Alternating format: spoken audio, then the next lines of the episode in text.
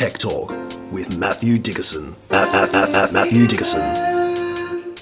Tech, tech, tech, tech talk. Tech, tech, tech, tech, tech, tech, tech talk. Sit back and relax. It's time to talk technology. Greetings, high flyers. It's time to come back down to earth, but yet at the same time, also keep your head in the clouds. And by that I mean, it's time to dream the sweet dreams of life in Tomorrowland. It's time for a little bit of tech talk with Matthew Dickerson. And here to help us navigate our way through the cloudscape is our very own tour guide. It's Matthew Dickerson. How are you doing, Matt? Really good, but really intrigued. Our world is changing, James, so much. By the minute. And sometimes even I get caught out about how quickly it's changing and just get surprised by actions of people. And the other day I was talking to someone and we are just having a bit of a chat about an interview this person was going for. And it was in a job area that I didn't think was their specialty. And I hmm. Actually wondered how they would go in the interview.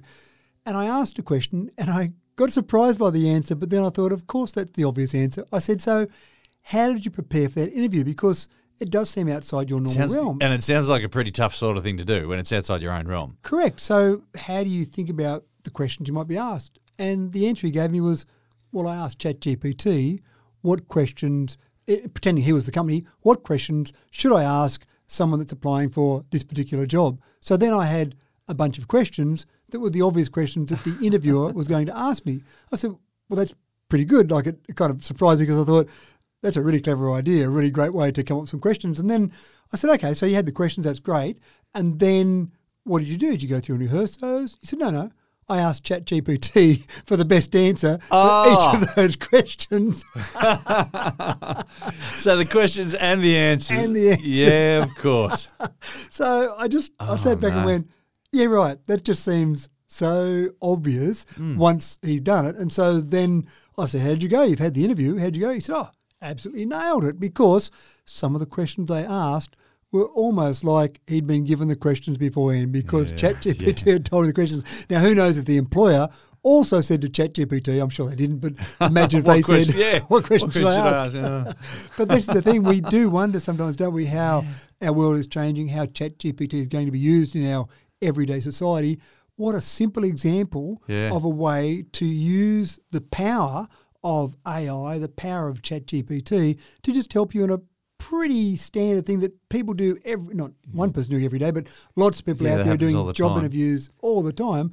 What a great way to prepare for an interview by just going out and asking ChatGPT. So I loved it. I So, it so I'm thinking about this person. Uh, once they're on the job now, are they going to be needing to lean on ChatGPT for? Because you said it's outside their realm as well. Is it going to be a daily thing? What do I do in this situation, ChatGPT? Absolutely. I'd Yeah. expect nothing less. Fantastic. That's great. Well, that's, that's solutions to problems. exactly right. So, yeah, I did love it. Well, it's time to get knee deep into this episode, folks. So, I remember primary school back in the 80s, whenever creative writing opportunities arose, uh, we'd, we'd always envisage the future in 2020 or whatever year it was. There were two must haves in every piece of writing that we did about r- living in the future. The first was flying cars. Well, they came in at first in the first paragraph. Any later than that, and there was the risk of losing your reader as far as we were concerned. The future had flying cars, and that was just a given. The second automatic pick in our juvenile future dreaming, as I remember, was smell-o-vision.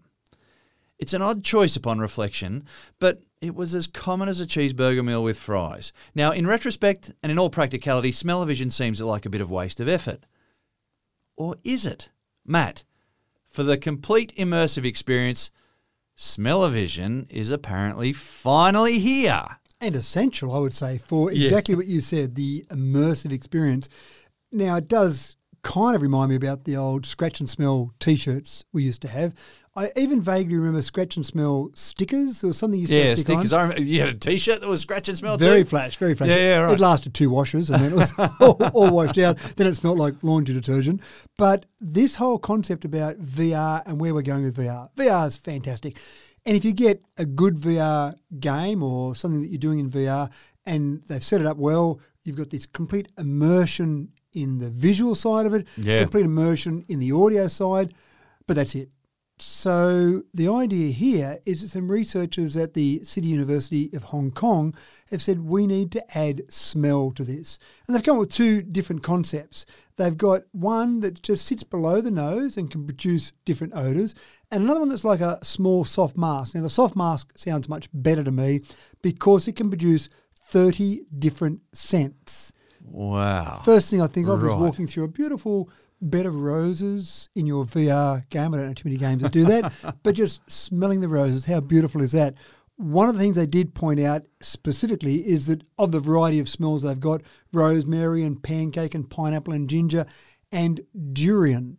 Now, durian, I remember hearing about durian some time ago, and that's supposedly the smell that you would have if you mixed raw sewage, Yeah. rotting flesh, and gym socks. Yeah, yeah. So the zombie apocalypse in VR is when you want the durian smell to, to really give you purpose of everything, that yeah. full immersive experience. Yeah. So it sounds quite clever. You do need to recharge the little mask that you put on. It can produce a smell in about one and a half seconds. So again, Yeah, right. That's probably as would happen in the real world, if for a I human. Yeah, yeah, yeah. if I walked up near a rose, I wouldn't expect to be hit with that smell as soon as I saw it.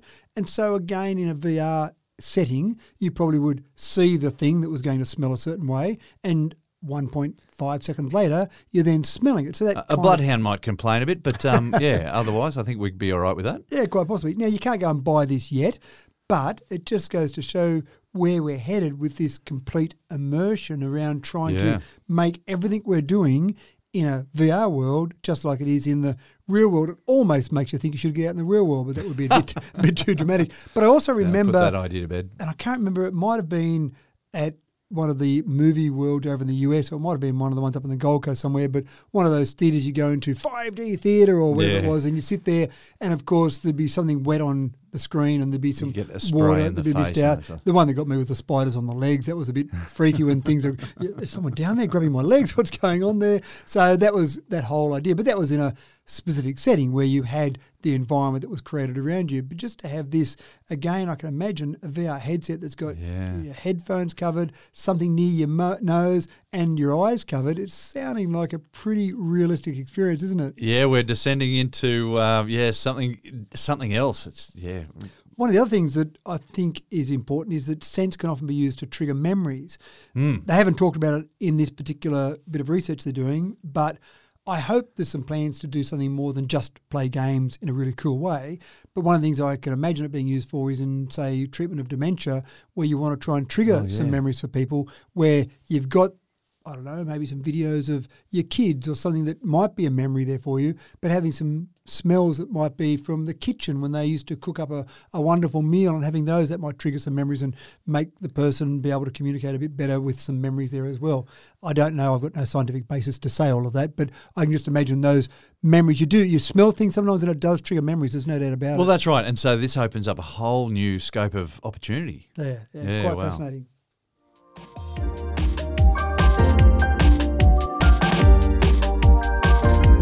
Continuing on the subject of virtual reality, as if our heads haven't been screwed up with it enough already, VR has just gotten a little bit more screwy with a backpack accessory that will enhance the experience of vertical motion. That is, for the better part, jumping and falling. Matt, tell us more about how we can get sucked one more degree deeper into the matrix. So just when we think smell-o-vision So, is so where you it's headed. smell-o-vision, what face mask on, Yep. And then you put on the backpack. You put in the backpack, and it's a really clever concept. It's really designed to help you feel the up and down motions of a game you're playing, for example. And I've played various first person games where you're jumping down things and climbing up things. Hmm. And in VR, you're doing that. And sure, you're standing there in a room, so you're kind of experiencing it, but it's not quite the same. This backpack actually has a weight inside it, two kilograms, and it's inside the backpack on a slider. And so what it does is it slides up to give you the feeling of you being a little bit moving up, I suppose. And well, would it be moving down though? I'm just thinking, you know, is like the the shift in weight. Well, it shifts its weight. So I was actually thinking that it would move down, for example, putting extra weight on your feet if you jump down somewhere. So here I am standing there. I go on my VR screen and jump down a small ledge, a half meter ledge. Okay. And then this weight Gives you a jolt. yeah, moves down and hits the ground Hmm. as I jump down. Moving up, I imagine it kind of moves up to almost make you feel a bit lighter. So two kilos moving up hits the top of the backpack, I almost wonder- takes a bit of weight off your feet. With what I'm thinking about G forces and whatnot, would it be a case of as if you jumped off, say, a cliff, the weight would slide upwards, so to make you feel weightless, to make you feeling like you're going falling down. Yep, yep. And then as you hit the bottom, It comes then, then down. it comes, yeah, oh yeah. I haven't played with one yet to know, and I don't think I could play with one yet because it's really in its early prototype stages. But But look forward to this, kids. That's right, but I, I think you're right. I think that probably makes more sense than my first analysis of it. But the important part is that they're doing these experiments with it. So they'll be having hmm. people trying this. Your job today is to play this VR game and tell us whether we've got the weight movement correct. but again, you can just imagine, sure, this is a backpack at the moment, but you go into a VR suit. The suit's got things connected to it, including weights. So you're feeling this whole motion over your body, even I was just you're talking about there. screwing with your head before. I just think that you know you see videos of people just with the headsets on, and and you know they just completely lose themselves and start Yeah. crashing into things and breaking things and whatnot. Right.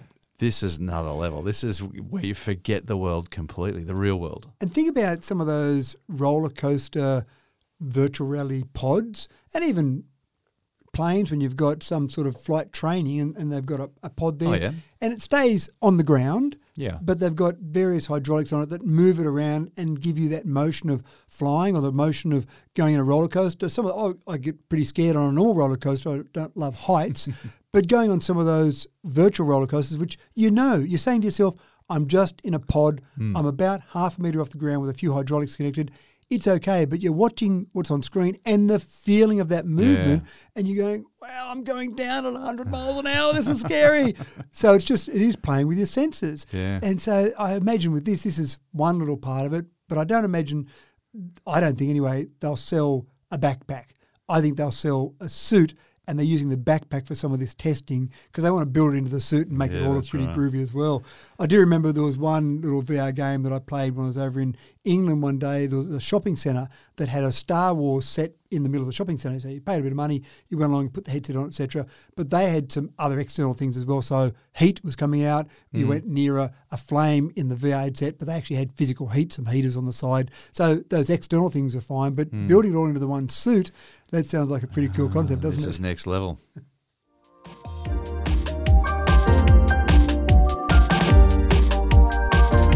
The Galaxy Watch 6 is on its way onto store shelves very soon, and it's been given the tick of approval in the US from the FDA for its ability to pick an irregular heartbeat. Now, while an irregular heartbeat is a symptom of a number of conditions, it's definitely worth taking heed regardless. So, Matt, this is a very handy piece of tech.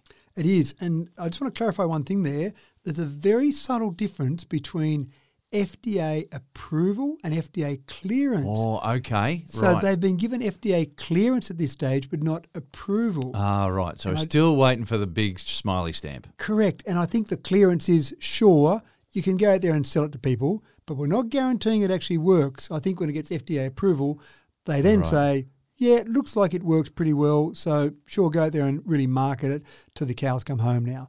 But it is probably a little bit of a case of Samsung catching up to Apple, and Apple still have the majority market share. They've got about 33.6% market share of the watch market. And keep in mind, this market is worth $64 billion mm, this year. So it is an exploding market.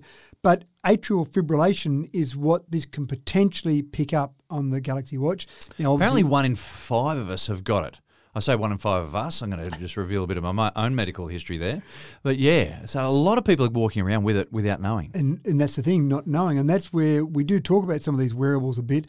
That's where I think we're getting there, where we're going to analyse our health so much better, I think, as, as future goes forward.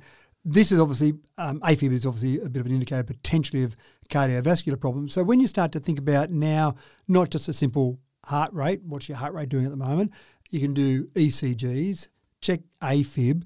You've even got some, which still needs another accessory, where you can do blood pressure checking, but you have another cuff that goes on that then feeds the information back to your watch. Your watch is pretty important in just mm. monitoring your health and seeing how your health's progressing. But it's actually good to see Samsung out there really trying to match and hopefully beat some of the Apple features because what we all want as consumers is two or three really strong competitors going for it, trying to out tech out match out feature each other because that can only be better for the devices that we buy. And hopefully bringing down the price as well while they're at it as well. Yeah, that's right. And this can save lives. We know that the Apple Watch has been, they've done some marketing around some different people they've said, this watch has saved my life in a variety of different ways. It might have been when they've collapsed, might have been in a car accident. But again, looking at things like an ECG and then going, mm. oh, that doesn't look great. Sure, I'm not going to base my entire medical decision making process on a watch and an ECG I get, but if I get a bad result, I might say, let's just go and visit Let's some real professionals and yeah, have a bit of a look at that. So quite interesting, but great to see some of that tech progressing in something as simple as a watch.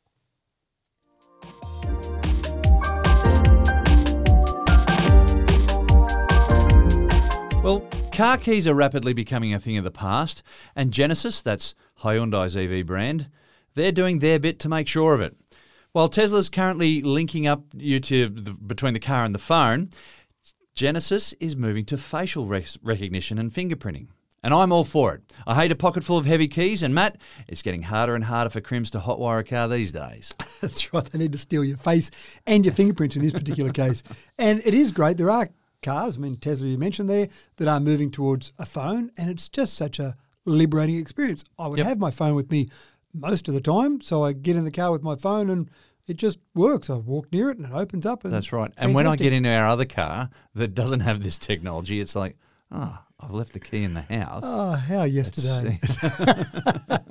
But now Genesis have said, well, that Tesla thing, that's a bit old fashioned. We need to move forward from that. And so now there's a two step process. They've got a camera in the B pillar on the car, and that camera, you put your face in front of it, just the same as you would with your mobile phone, and it says, Oh, I recognise you.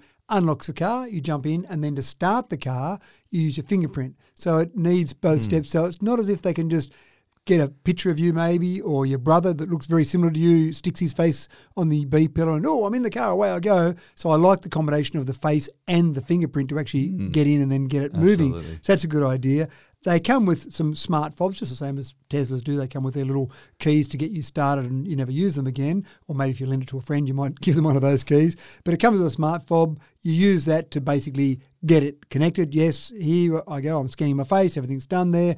And then once you do that then you throw that well you don't throw it away probably you might need it again sometime but you don't need to use it ever again as such. If you want to remove someone from it you need that smart fob again. The other thing that's interesting is that everyone from a privacy perspective always worries about any face or fingerprint or any of these things none of this information is stored in the cloud it's stored in the car and stored encrypted in the car Yeah, right. so that makes sense because where else am I going to need to scan my face but in the car? So I don't need it stored in the cloud.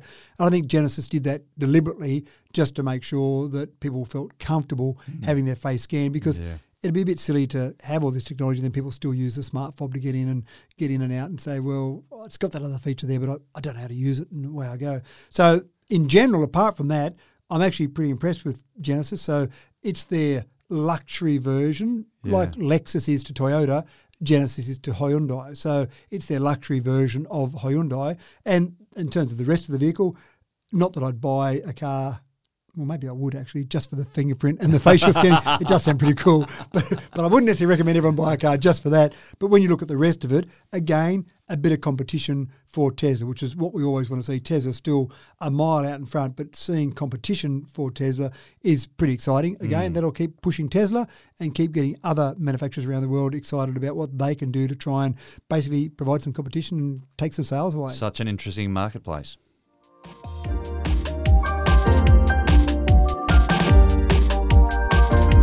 Event organisation is a big game these days. There's so much that can go into party planning, and for many, there is a real pressure to get it right. For mine, the invitation process is the bit that I hate the most, so I leave it up to other people whenever I can. Party planning is understandably now a marketable vocation. But, Matt, there is a smartphone friendly service now that might take away some of the anxiety next time. It was so simple when my kids were younger. Having a birthday party, Dad, great. Get on the computer, do up a pretty little design in a basic desktop publishing program, print out. Times 30, That's right. classmates, bang, done. Away you go. So pretty simple. You might even put an RSVP on there to let people know, and you might put an email or just a phone number on mm. there, and that was it.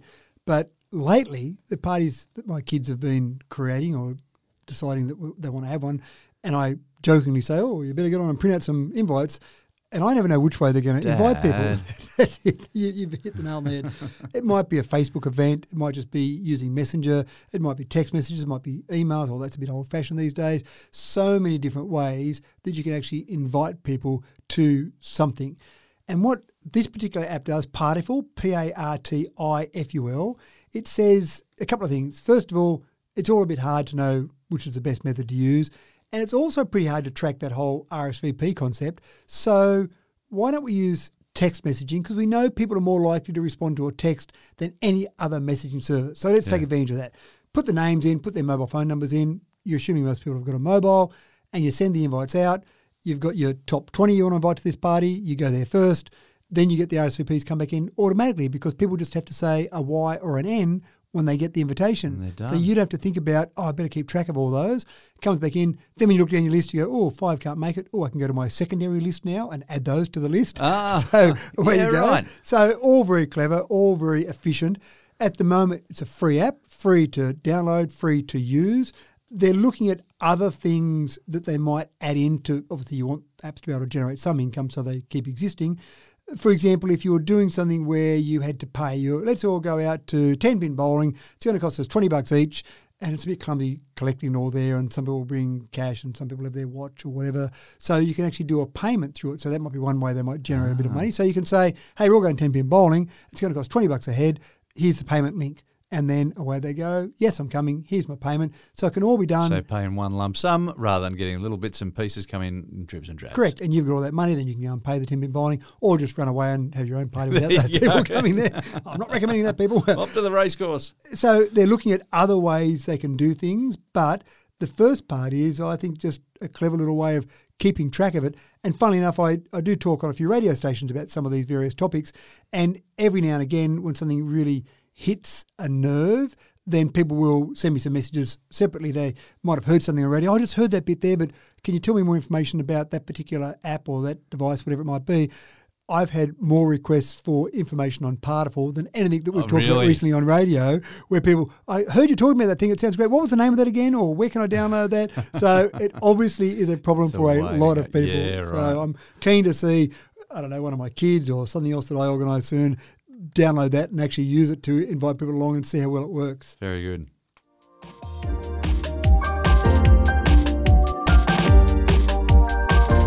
In the modern world, anxiety seems to be just par for the course these days. As technology has improved our ability to get things done, the pressure to get more and more done seems to have increased exponentially. We tend to spend much more time tending to communications by email or by messages.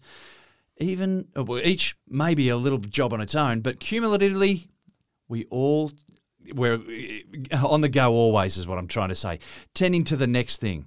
Well, I need some time out and you need some time out. So it makes sense for a handy little piece of tech to help tear us away from the screens and to help us just to catch our breath. Matt, tell the good people about Morphée Zen. Uh, Did I say that right? Sounds good to me. Is there some irony in trying to solve a problem with too much tech by having By more tech. more tech? I think the NRA is trying to use the same pro- uh, solution over in the States. May- Maybe. Yeah. So there's a couple of scary bits of data here that I found when I was doing the research for this. The average person spends about six hours and 58 minutes each day. Seven hours. That's the average That's person. the average. So that means a lot of people Yeah. above that as well. That's a lot of time. I don't sleep that many hours a day, but Mm. the average person, which I probably would be in that category in front of a screen, so seven hours each day on a screen. There's another study that's been done in China, and the results have come in from that. Now, they are saying in this that there may be some other effects on this study, but the initial results show that if you spend more than 30 minutes a week on a phone talking, so this isn't in front of a screen necessarily, more than 30 minutes a week talking, you've got a 12% risk or, or an increased risk of 12% of high blood pressure. So again, maybe hmm. the type of people that talk on phones a lot are people that are already a bit hypertensive, maybe, but so far that's the results there. So what I'm trying to say is that using tech too much, and I'm, I'm a bit embarrassed to say this actually, but using tech too much may not be great for us. So the Morphée Zen is a really simple device to try and just get us away and help us relax. It looks like a pebble, a large pebble, about the palm of your hand, made to be incredibly simple and not lots of options, which is kind of different to what we expect today. And without a screen. No screen, no screen. Very important part of it. It's got good old fashioned three and a half mil audio jack, so no Bluetooth on there. It comes with some headphones with a lead because many people wouldn't have that anymore. And the idea is that you simply plug the lead in, a button to turn it on, and then you choose from a range of sounds. You can't upload your own sounds. They've got sounds on there that they have researched and done some analysis on to make sure they're going to be relaxing. So it could be some white noise, which I know you've talked about liking the idea of white noise. You could have some nature sound, maybe relaxing music. Pretty sure there's no Jimi Hendrix on there. Pretty sure there's no loud rock and roll. It's just going to be some soothing music or sounds, as say, sounds of nature. And literally, you plug it in, you choose your music option, and for five minutes, you just get to escape in this world and relax nicely. And in five minutes, unplug it, get back into your day, whatever you're doing, get yourself in front of that screen, and away you go. And I'm not convinced, I'm a bit too active in the mind. I'm not convinced that for those five minutes, I That personally would you all have switched off. Yeah. because I'd be thinking, this five minutes, I could be using this time to do the thing that I'm going to do next when I stop doing this relaxation. Damn it, I, I've got to get onto that. And, and so it's maybe great for some people, but I hmm. think the idea of just getting away, whatever method you use to get away, and I, I do like the concept they've come up with where it really just is simple. It's not customizable. You can't do a whole bunch of stuff with it. Yeah, but I wonder if some people are just going to get onto their normal music player and download the white noise or the, the running water, the rain in the background, and just use their Bluetooth earpods. I think you're I, right. look, I don't want. I don't want to run these people into the ground. I hope that they sell a, a million units, but um, yeah, it seems like yeah. uh, w- w- We've already got I- all the tools there, haven't we, to do all of this? We've Yeah, already we got headphones, do. we've got a phone. so we've got all those things. I think the idea of this is really just to say, get away from all that. Yeah, right. Because maybe when you're about to download a certain bit of music to relax by, oh, which music do I choose today? And you've got all these options and you, Yeah. you get wound up in and all you of get that. distracted by uh, the fact that you got a little message you got to check, and My phone's sitting there and I saw something pop up or I heard a ding come through my yeah, earphones. And so, yeah, oh, I better go and check that message. So, yeah, maybe it's a good idea. Maybe I do need this. Who knows? So, Morphée Zen, go and check it out. So hang on, is, is five minutes the maximum time that you can listen, or is it? uh, Can you change that, or it will run perpetually? non customizable. So it'll run for five minutes and that's it, but nothing stopping you doing it again. Yeah, yeah, right. The idea is it's trying to say just have a little break. Yep. Here you go. Brain and then- break. Yeah, and can sit you there go. on your desk nice and comfortably. You can see it there waiting for you. Yeah.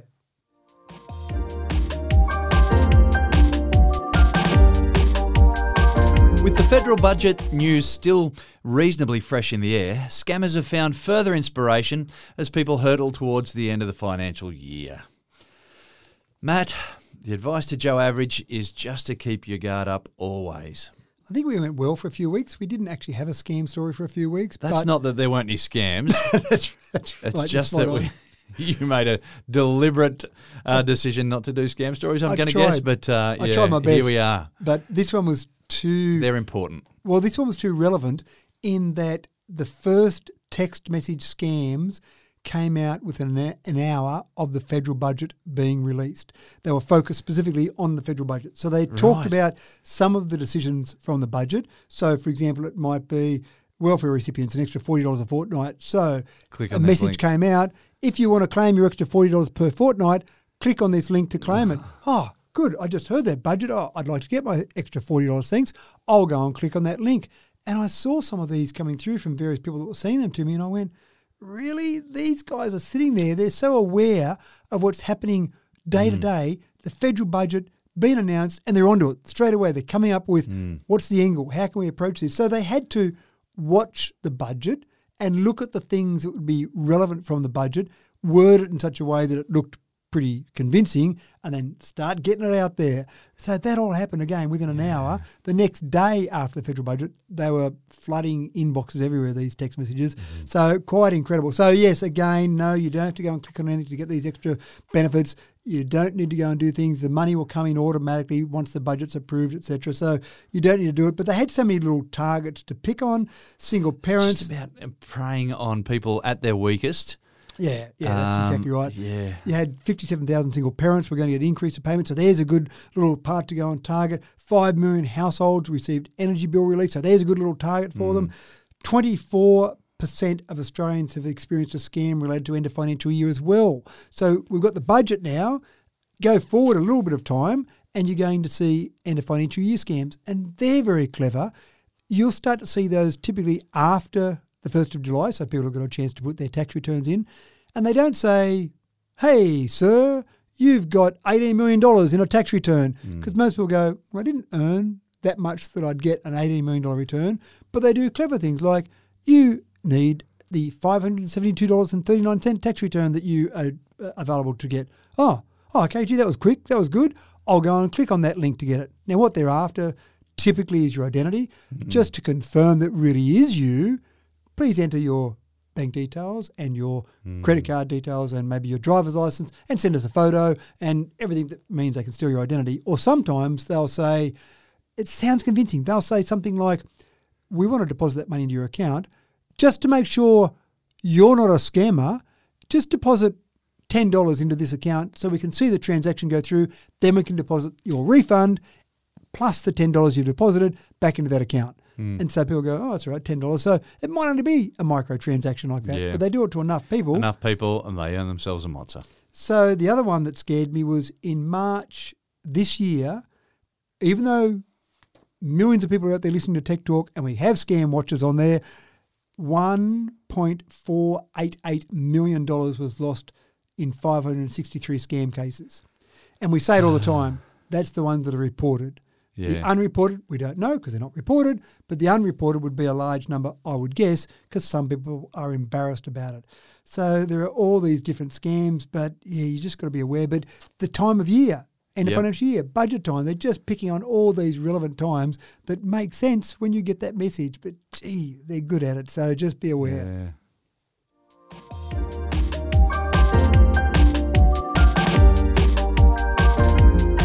Wonder if there's been any technology that has made more of an impact on criminal justice than the introduction of DNA evidence.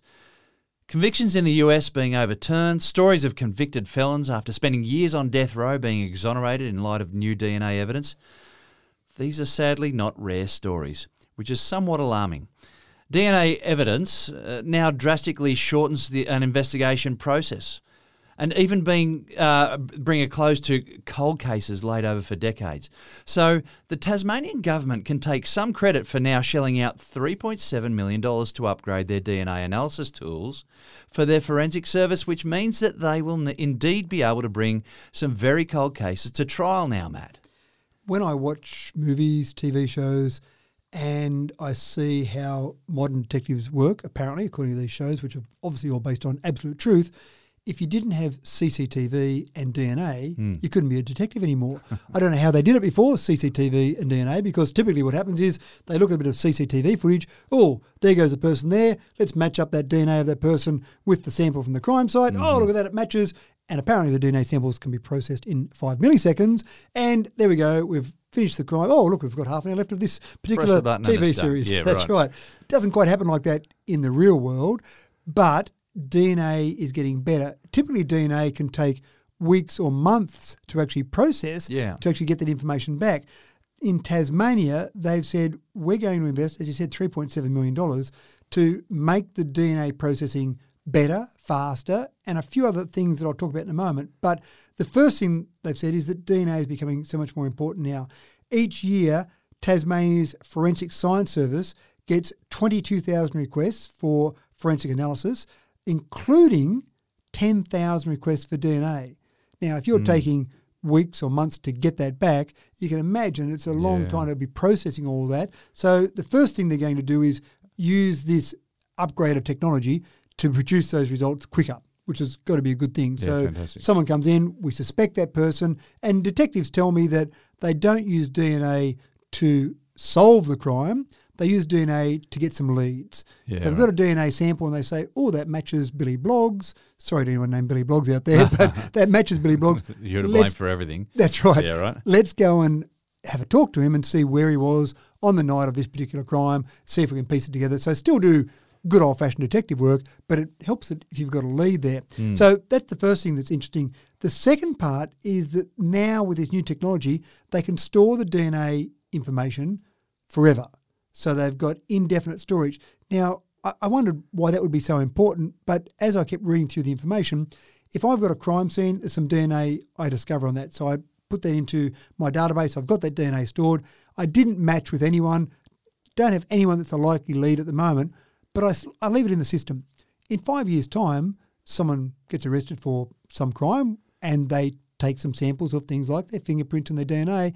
Suddenly, bang, hold Yeah. on, you might be a suspect in this one, but five years ago, Yeah. we've got some DNA that just popped up on the system that says you might have been involved in another one. Let's now go and drill down a bit further into that case. Yeah. The other thing that it can do is it can take a smaller sample. So you can get a crime scene that had maybe some clothing there and they tested it 30 years ago, couldn't really find any DNA on it. But hmm. now, this particular technology can take a smaller sample of skin, for example, or maybe hair, and actually extract some DNA from that. So now they're saying that they're going back as early as the 1990s and taking some cold case information, taking some of the samples they've still got tucked away in storage somewhere, and then processing that, pulling off Yeah, DNA, wow. Yeah, and then okay. processing that against some of the people they might have in the system now, some of the database of all of that. That sounds like uh, that they might be using some PCR stuff there. PCR is a way of photocopying DNA. Right. Um, I say photocopy as a, as a term that people recognise. Yeah. So you can magnify a small sample or amplify a small Yeah, sample okay. to give you lots and lots of test samples, so you can test it much more uh, thoroughly. Yeah, and again, as I've said, they're not going to then go and convict someone just on the fact that, oh, we found this tiny sample, we magnified it as you suggested, and then we've got you. There's obviously the old fashioned detective work. Well, here's my plane ticket that shows I was on the other side of the country. Bad luck, we've got the DNA, mm. you're done for, mister. Mm. So, yeah, again, there's that whole process there. But it sounds interesting. They have pointed out as well that not just for solving cold cases, but for any current crime that's committed, they can feed it through and get results that much quicker. So it'll help solve those and have fewer cold cases as time goes forward. Yeah, help solve them uh, before the credits roll, uh, hopefully. Yeah. Exactly.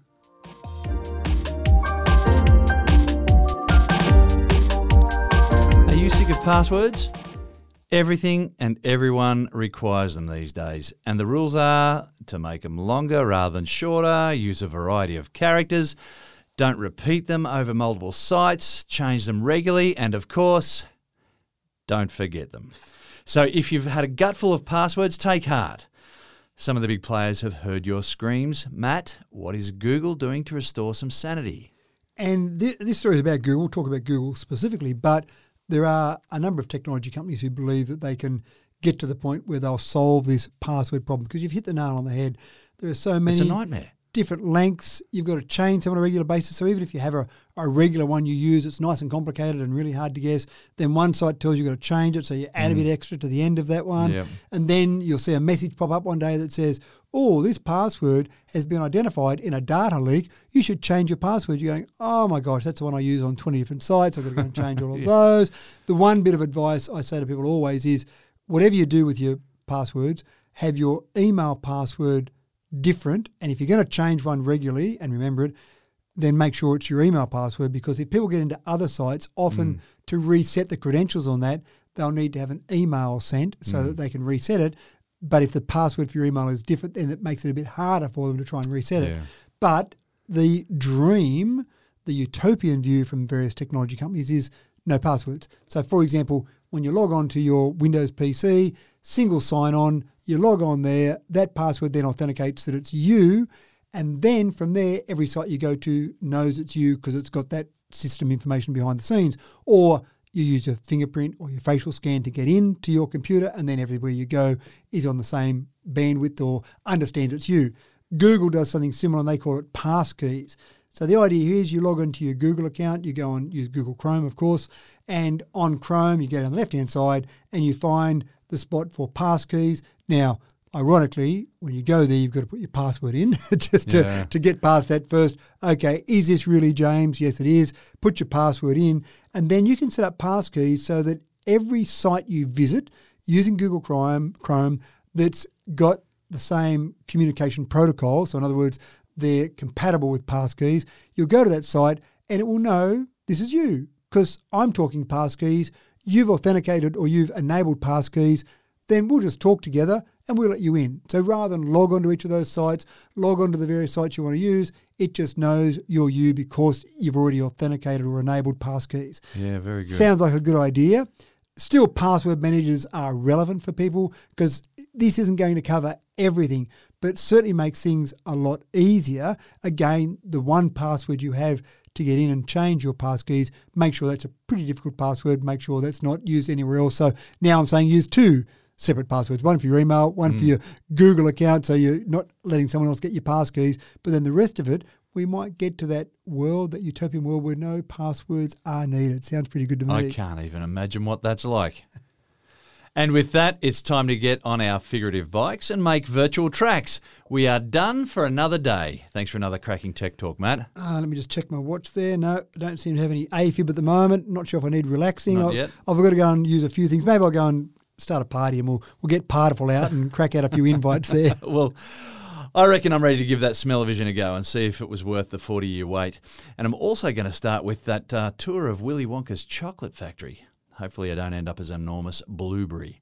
I'm James Eddy, and it's a delight to bring you Tech Talk with Matthew Dickerson into your earbuds, car speakers, and transistor radios week after week in all its low fat, polyunsaturated, fully carbonated glory. Thanks for tuning in once again. We look forward to catching you and whichever mates you bring along with you for the ride in another week's time. Until then, take care, and we'll see you when we see you.